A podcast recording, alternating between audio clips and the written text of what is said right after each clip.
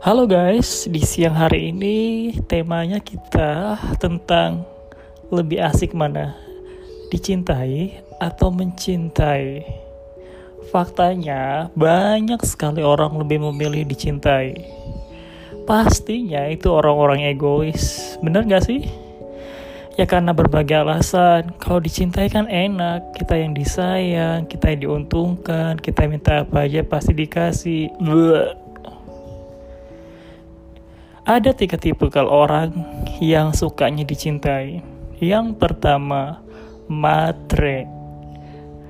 Contohnya ya.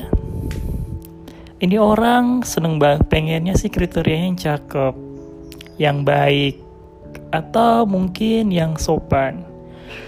Tapi ada sosok yang tajir kaya raya. Tapi kriteria nggak ada di dalam diri dia tapi karena dia liatnya orang kaya, akhirnya dia terima tuh cinta orang tersebut. Yang mana dia nggak cinta sama dia orang ini. Berarti kan kasus ini kan dia hanya dicintai dan dia merasa bahagia dan bangga. Matre. Kalau yang kedua, yang biasa saya temui itu orangnya suka bansos. Contohnya ada orang mungkin sudah famous, nggak harus artis juga, atau mungkin dia orang memang influencer. Terus padahal orang ini bukanlah kriteria dia juga secara fisik atau mungkin secara karakter. Tapi karena orang tersebut terkenal akhirnya dia mau tuh terima cintanya. Ya untung-untung cari ketenaran juga. Muak orang gituan kalau yang terakhir, kalau yang terakhir ini yang lebih ngenes dan paling ngenes guys. Siapa coba? Orang jomblo seumur hidup. mungkin karena kasus statusnya dia jomblo, jomblo, nggak laku-laku. Sebenarnya bukan nggak laku sih, cuman karena dia standarnya lumayan tinggi, dia belum ketemu sesuai dengan kriterianya, akhirnya dia jomblo. Terus dia lelah, ada orang yang suka sama dia, tapi dia nggak ada hard feeling sama nih orang. Tapi terima dia guys, itu yang paling ngenes Padahal bukan orang kaya, begitu juga bukan orang terkenal. Aduh, itu lebih menyiksa lagi. Itu sebagian dari orang yang sukanya dicintai.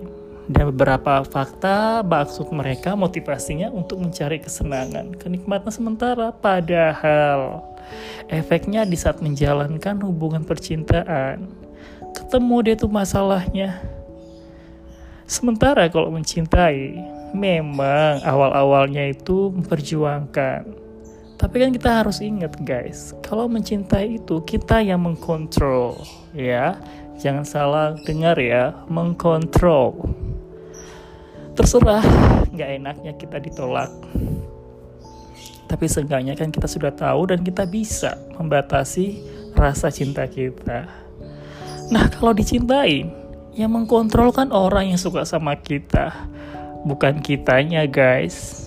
Jadi, kalau ternyata orang yang yang cinta sama kita ini memiliki sesuatu yang buruk, contohnya overprotective, ya kan, ringan tangan atau hal-hal lainnya, terus mau gimana dong? Kalian mau pergi, kalian mau ninggalin dia, ya nggak bisa gitu aja guys. Banyak kan kasus-kasus di luar pemberitaan Ya karena cinta ditolak, akhirnya dukun bertindak. Banyak tuh karena cintanya diabaikan, melakukan pembunuhan, iya kan? Karena kita nggak bisa mengkontrol mau gimana. Yang suka itu dianya. Jadi dia yang bisa melakukan segala halnya. Makanya pencegahannya dari awal, jangan pernah terima cinta yang seperti ini guys. Mungkin kamu tergoda di awalnya, tapi kamu nggak tahu efeknya. Ingat, Namanya cinta itu harus ada dua, dicintai dan mencintai. Nggak bisa satu pihak guys. Kamu yang akan merasa rugi. Intinya, mungkin enaknya di awal dicintai itu seperti apa. tapi resikonya lebih besar ketimbang mencintai.